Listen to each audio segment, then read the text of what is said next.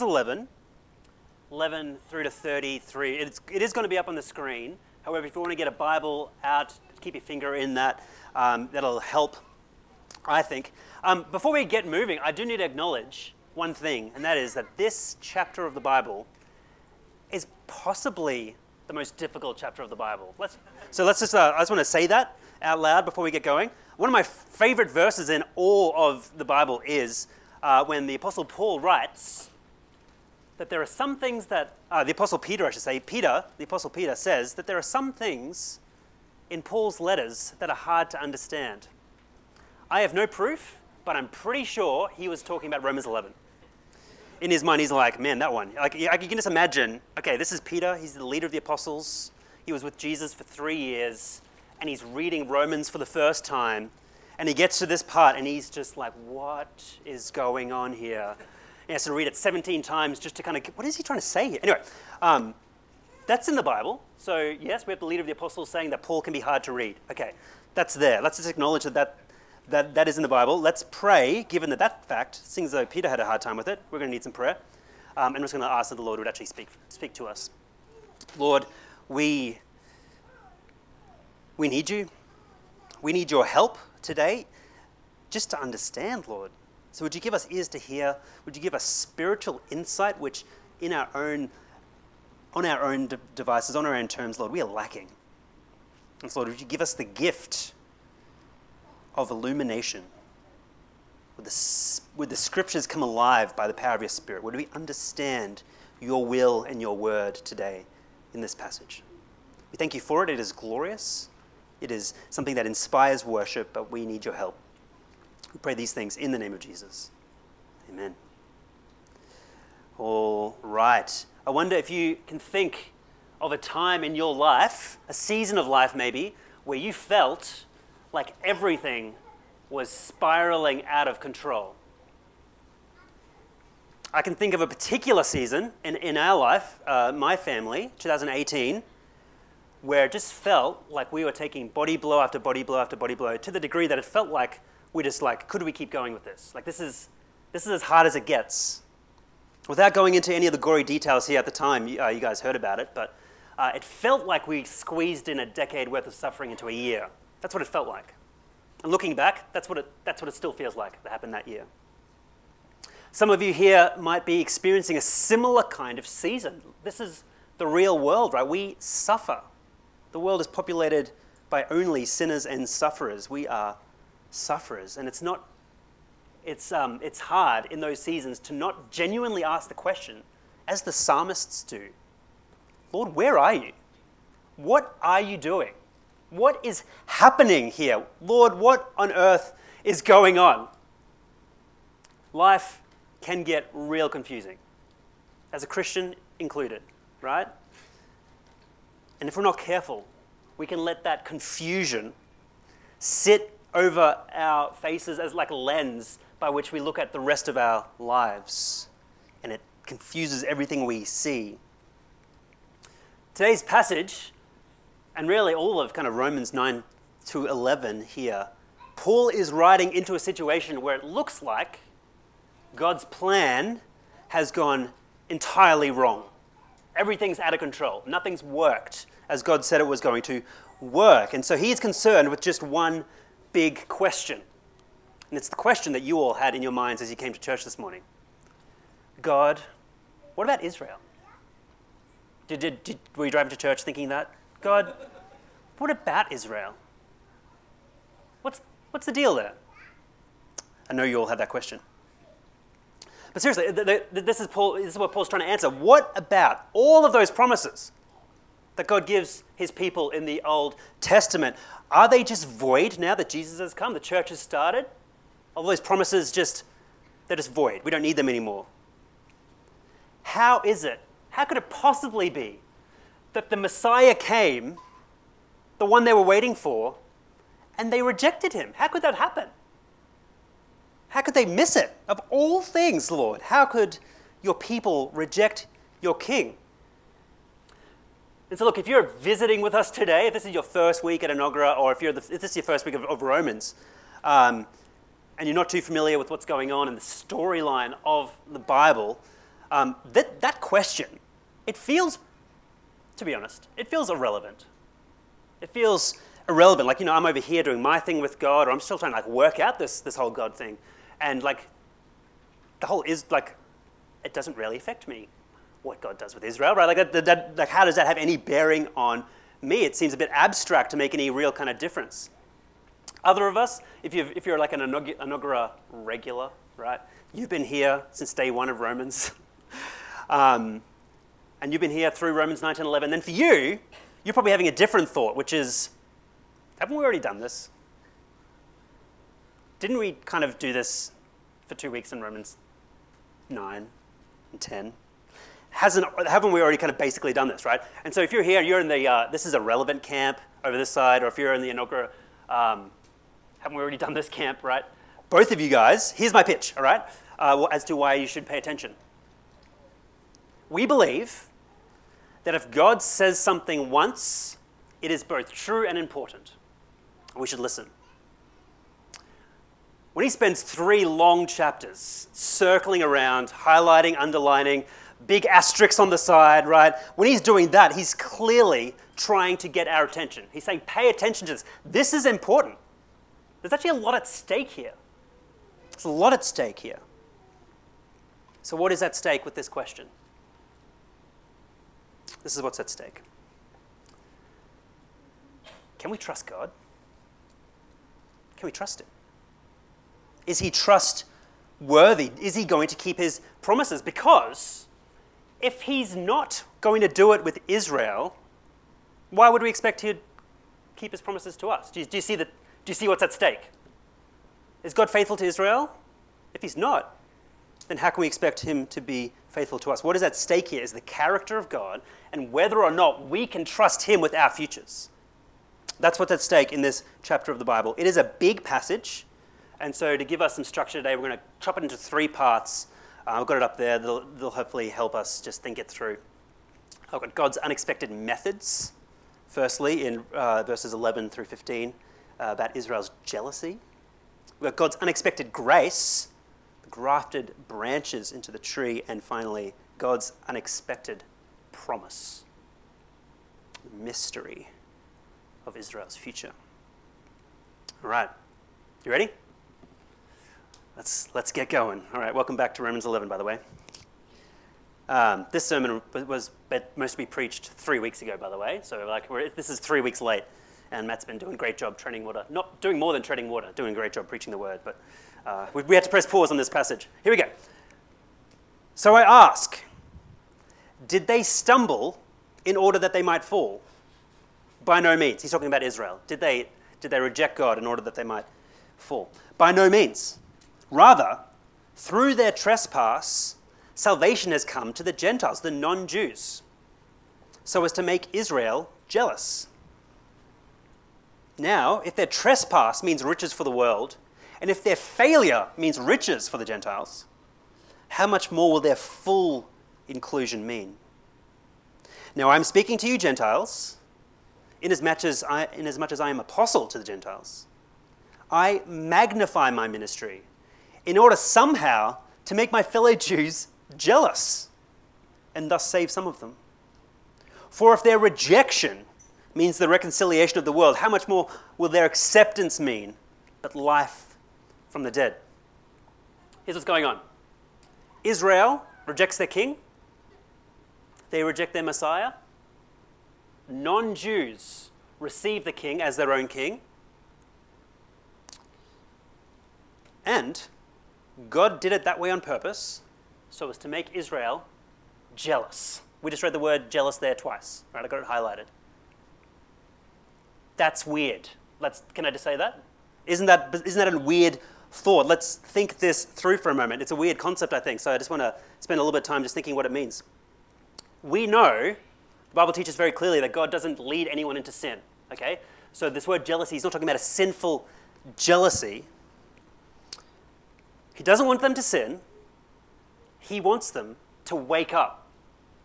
He wants to provoke in them a reaction, a response. He wants them to see what's in front of their faces. He's trying to get their attention. Hey, Israel, are you paying attention to what I'm doing? he's trying to help them rethink their status quo with God, where they stand with Him. Do you see that?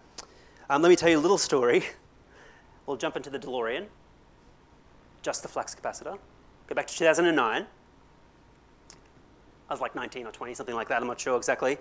Um, 2009, my now wife was just then my very good friend um, and had been so platonically for five years.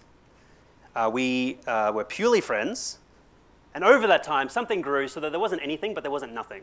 Do you know what I'm saying? Mm. Um, you all know, yeah, that's right. You all know how it ended up. So like, you don't have like, you just have to imagine like the Ross and Rachel level of suspense the whole time. Um, some of you were there and you'll remember. Um, one of the things, genuinely, and I told the rest of this after I wrote this, I was like, I don't know if I've ever told you this. One of the things that for me triggered the domino effect of the various kind of things that led us to getting together was purely the hypothetical possibility existing that you might date someone else. There was no one else in the scene, and yet just the concept made me go, huh, why am I, why am I bothered by that? Right? I, it wasn't jealousy. However, I, I was provoked to rethink the relationship. I was woke, woken up to what was in front of my face to go, oh, okay, I think I see this now. And I needed that because I was a stupid young man. As every young man is, right? We're just, we're just a dumb lot. We get, we get wiser with age. Um, but this is, this is basically what's happening, right? The Lord was using the Gentile, the worship of the Gentiles to wake up his people and is using that. And so in the same way, yeah, he's, he's using the worship of, of us pagans, turning to him, becoming followers of him, being welcomed into the family to provoke his people to faith. Can I say this? Sidebar. This is like, put, put that down for a second. Let me just put this thought out to you. You might be here and you don't believe any of this. And if that's you, I'm really glad you're here. I hope you feel welcome at our church. We love it when people come here who don't necessarily have faith. This is a safe place for you to, like, you can admit that to us. You won't offend us. That's okay. I'm glad you're here. But hypothetically, if there was a God in heaven and he wanted to get your attention, what do you think he might do to provoke you to wake up? How would he help you see what's in front of your face? What do you think he would do? Well, from my experience, often takes suffering, often takes loss, profound disappointment. Doesn't have to, but this is how it often works. Profound disillusionment with the way our life is, and a sense of, is this really all there is? Before we just wake up and, and, and, and think about what is happening in our lives. I pray He would get your attention without that. Maybe you're here today because this is what's happened to you. I know a bunch of us came to faith that way. I pray that if you're here, He would get your attention. I suspect that's why you're here already. Sidebar over. Next section. Ready? That's his unexpected methods. He's going to use jealousy to provoke his people. Uh, he then gives us two illustrations to show us God's grace. God's unexpected grace. Verse 16. If the dough offered as first, first fruits is holy, so is the whole, whole lump. And if the root is holy, so are the branches. But if some of the branches were broken off, and you, though a wild olive shoot, were grafted in among the others, and now share the nourishing root of the olive tree, do not be arrogant towards the branches. If you are, remember, it is not you who support the root, but the root that supports you. All right, so here's the image, right? You've got an olive tree, beautiful tree, growing wonderfully well. Uh, and this tree represents the people of God, okay? Its roots go deep into the soil, and those roots represent the, the covenant promises to Israel, okay? It's built on these covenant promises. In the, in the, in the metaphor, uh, the soil, the roots support the tree. He says, some of the branches are broken off. So those branches represent unbelieving Israel today and in the past. Unbelieving Israel. They are no longer part of the tree, they're no longer drawing on the sap, the, the nourishing lifeblood of that tree. They are disconnected, they are dead. They're excluded because of their rejection of Jesus. And then, God takes some random branches, right? It's a wild olive tree. That's us, by the way. We're the, we're the random branches. And he grafts them in to that tree. Grafts them. Do you see the picture? That's, a, that's, that's how they do it. They do it still today, right? I'm not a botanist, but it's a thing. And so he's talking about non Jewish Christians, right? That's, that's all of us who are, who are not Jewish. We are grafted in. We don't stand in the line of promise, and yet we are grafted into that line of promise. We are outsiders that God welcomes in, literally, because He grafts us in. He, he adopts us and He makes us part of His people so that we begin to draw on the life, lifeblood of the tree. Right? We begin to, we were nourished by the roots. God's promises to Israel begin to be our promises too. Did you know that this is how God operates? This is his MO. This is how he likes to do things. He likes to take outsiders and make them insiders. He likes to take random branches and make them part of his family. It's how he does his thing. He wants you to come in. He wants to graft you in. Maybe you're here and you're, you're not an insider. You feel like an outsider. Guys, the Lord grafts in random branches to become part of his family. He wants you to know what it means to belong. He can give you that. Then we get this warning, verse 19. Branches were broken off so that I might be grafted in. Then you will say, Branches are broken off so that I might be grafted in. That is true. They were broken off because of their unbelief. But you stand fast through faith. So do not become proud, but fear. Do not become proud, but fear. What is it in this passage that the Bible is telling us that we should actively fear? There is something. What are we told to fear? God is telling us we should fear falling into unbelief, like Israel. We should fear that. That should be a fear. We ought never to take the gift of grace so lightly that we cease to be aware of just how fickle our hearts are, how easily we are seduced by other things. We ought never think of ourselves as so highly.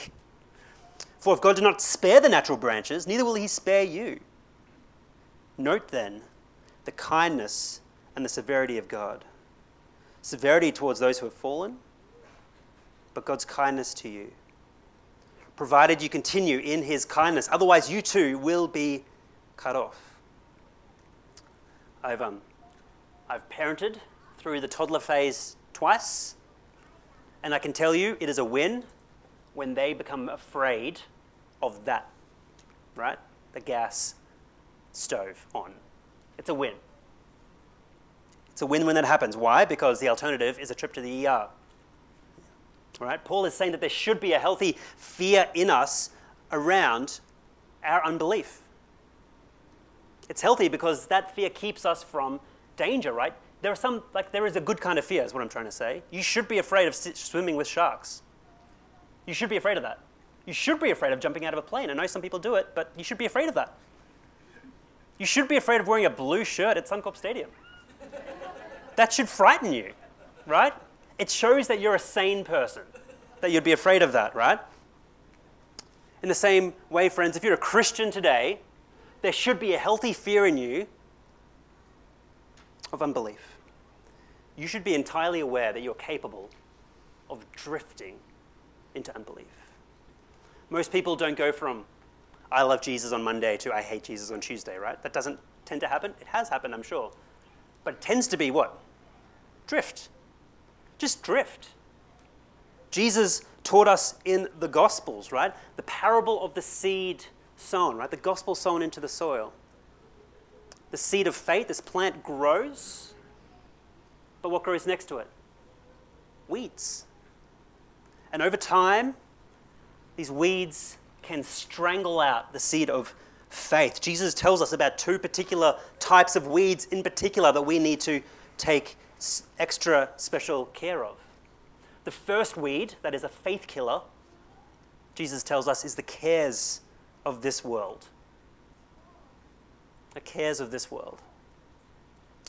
Other things just feel more important than God.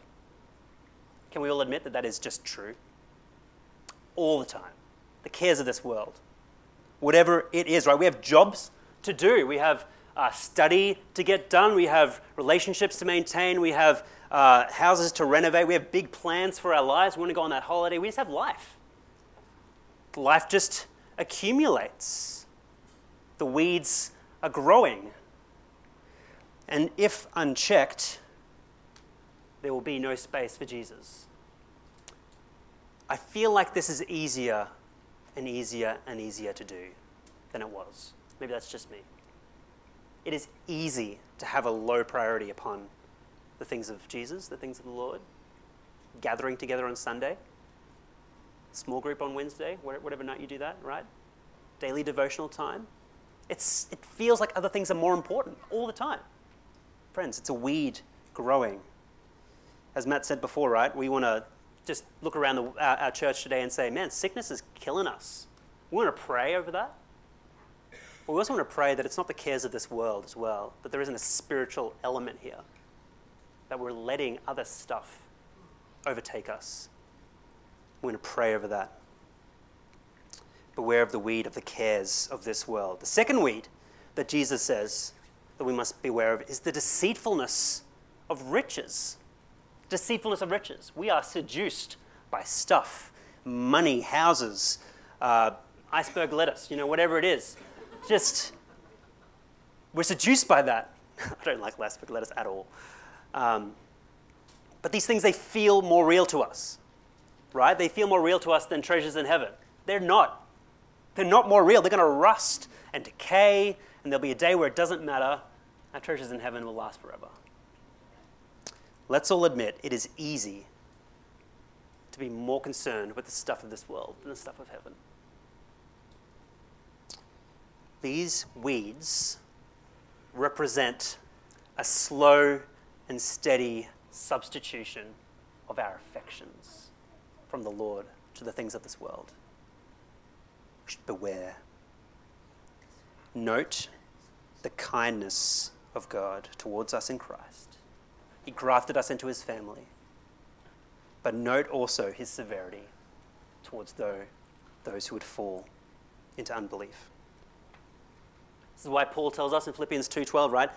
Work out your salvation with fear and trembling.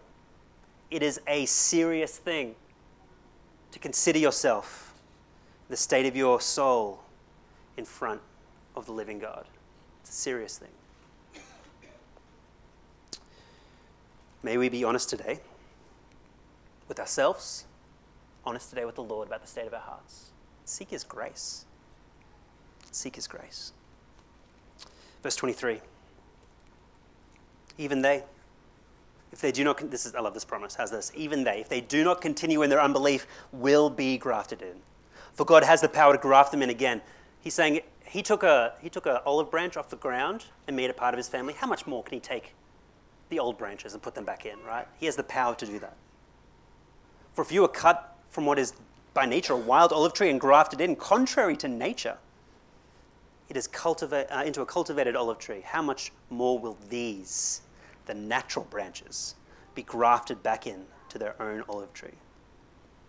Friends, the gospel of grace, the gospel of undeserved grace, is still open to all who would receive it.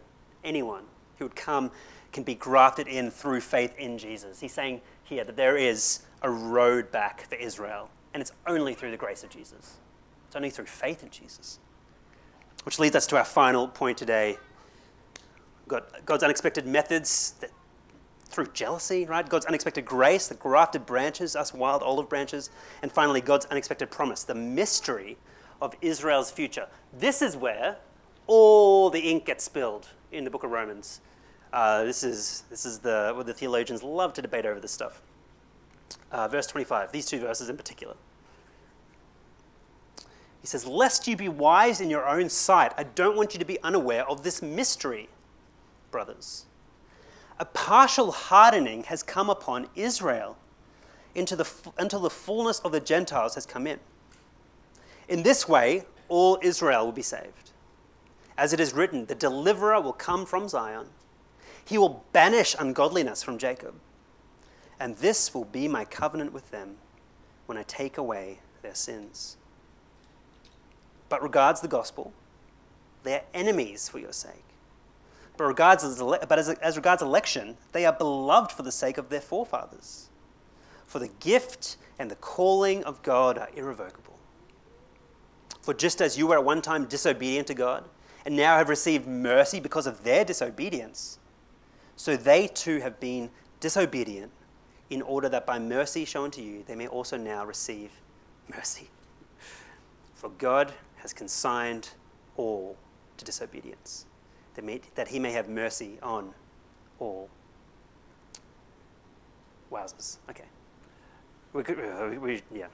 I was saying to Matt this week, we like I almost need to like preach this and then like have like a afterwards do like a Bible study on it to spend some time on it, uh, but I didn't, we're not doing that. Um,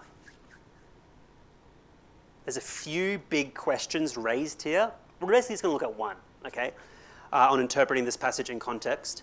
Um, I'm going to give you two big views that within like the scholarly world, there's a there's like lots of people hold both sides. Really good biblical reasons to hold both views. I'll give you my very very very slight reading. Um, here we go. Ready? I've got it on a slide so that you can kind of see it. Uh, it's a bit small. Sorry, guys. All right, here we go. First interpretation. This passage is saying that there is a day out there in the future where God will bring a miraculous revival among the people of Israel, the ethnic nation of Israel, right? Miraculous revival. Uh, and this comes from, of course, verse 20, I got it up there, verse 26. A partial hardening will come upon Israel until, the, until, that's the key word for them, until the fullness of the Gentiles has come in. And in this way, all Israel will be saved. So it's not explicitly said in the text, but basically the idea is that that partial hardening will be released. There'll be a releasing of that hardening, and there'll be a revival. And as a group, this ethnic, ethnic Israel will come to faith in its entirety. It doesn't necessarily mean every literal individual person that carries the blood of Abraham, but that, that Israel as a corporate entity will come to faith. And again, the, the key word there is until, right? It's going to be hardening. Hardening will be lifted once the fullness of the Gentiles have come in, and mass revival for the nation of Israel. So a ton of scholars read, read Romans 11 and go, yeah, look, there really does seem to be a promise here of a future revival among Israel. Praise the Lord. Praise the Lord. Uh, the second reading of this, of this verse basically points out that all the way through Romans 9, 10, 11, the main theme has been what? Remnant election. Remnant in particular, right? That with, and the, the, the idea being that, that, that within ethnic Israel, there is a subgroup, a subsection of the whole, which is true Israel.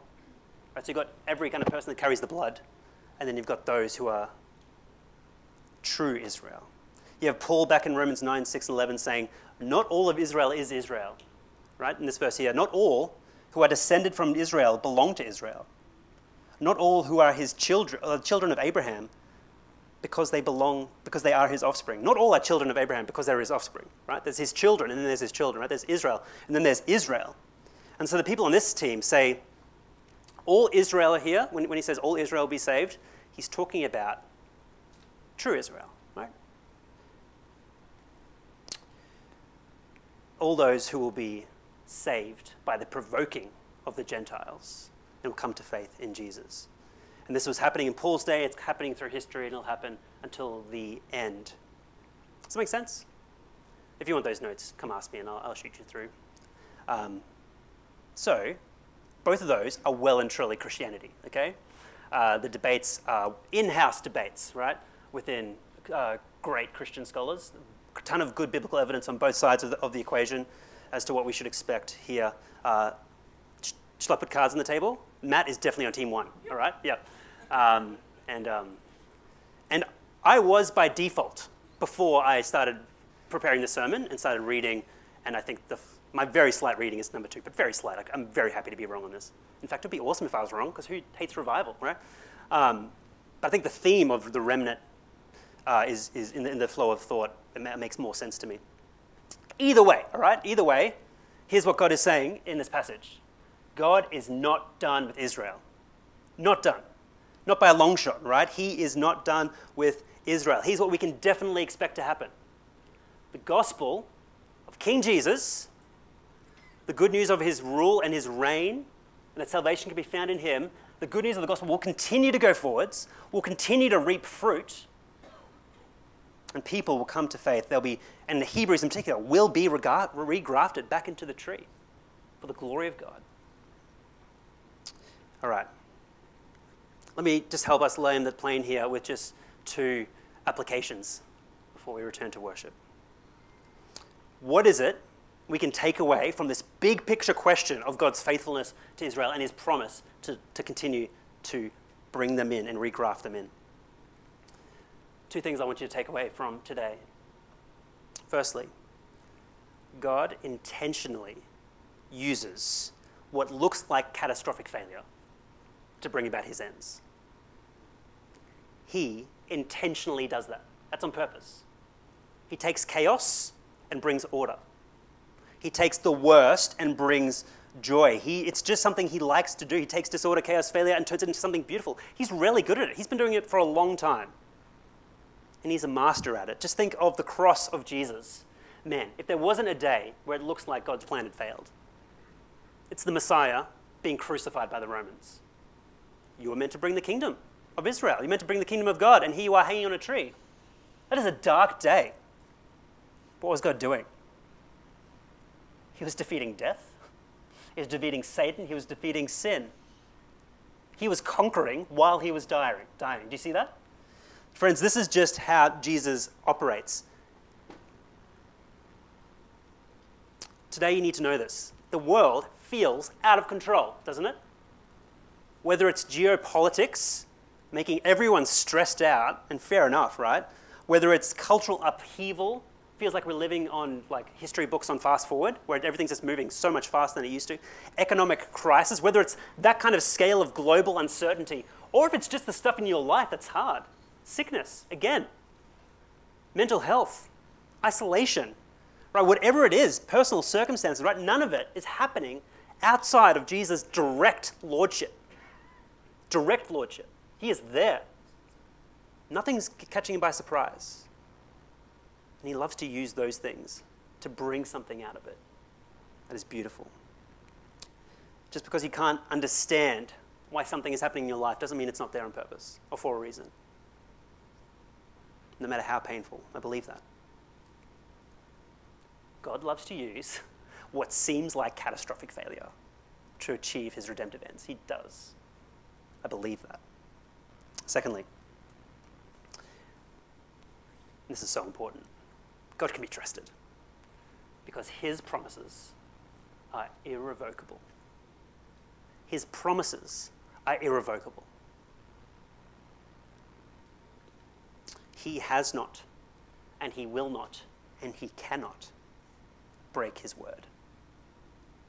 He cannot, and he will not, and he has not ever broken his word. Spurgeon, Charles Spurgeon says that God's promises are longer than life, broader than sin, deeper than the grave, and higher than the clouds. God cannot break his word his promise to you to be your father through Christ is irrevocable. This is the promise, 1 John 3 1. See what kind of love the Father has given us, that we should be called children of God. And so we are. That promise is irrevocable. His promise to be with you always is irrevocable. I will never leave you nor forsake you, he says in Hebrews. His promise to lead you by His Spirit is irrevocable. Those who are led by the Spirit of God are sons of God. If He's your Father, then He's going to lead you by His Holy Spirit. His promise to strengthen you in times of need. Irrevocable. How's this one? Fear not, for I am with you. Be not dismayed, because I am your God. I will strengthen you, I will help you, I will uphold you by my righteous right hand. Promise to give you eternal life is irrevocable. Did you hear that? It's irrevocable. Jesus said, I am the resurrection and the life.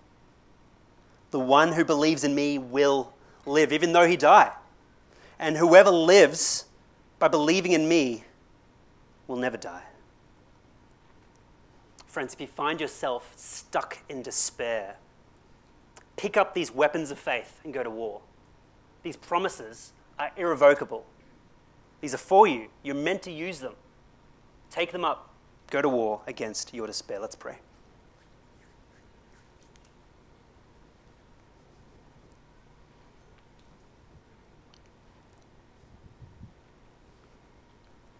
Lord, we thank you for your word.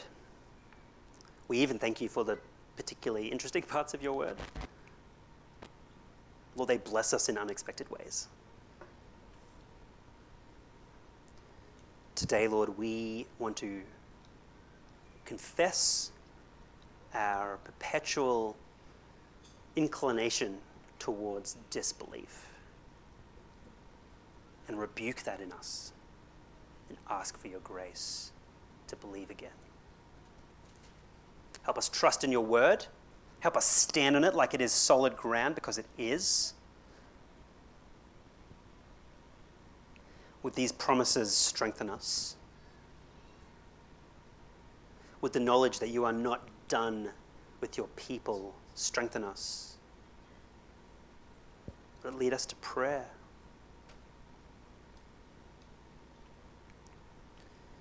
Lord, whatever it is we're facing in our lives today, Lord, everyone in this room, there's a million and one different anxieties, concerns, things that keep us up at night, Lord. You know them all. In the same way you know the galaxies that we just saw on the internet this week, Lord, you know them all. None of them are out of control.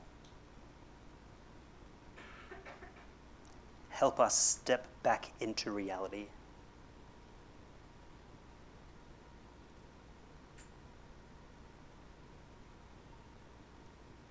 Lord, for those of us here today who are feeling provoked by you, to rethink how they approach you, Lord. Would they hear the invitation to come and receive grace, mercy, compassion? Would they hear the invitation to come and be grafted in to the tree Lord, and receive these promises as their own. Lord, give them boldness to respond in faith. Holy Spirit, would you minister to each and every one of us now as we respond? Pray for these things in the name of the Lord Jesus. Amen.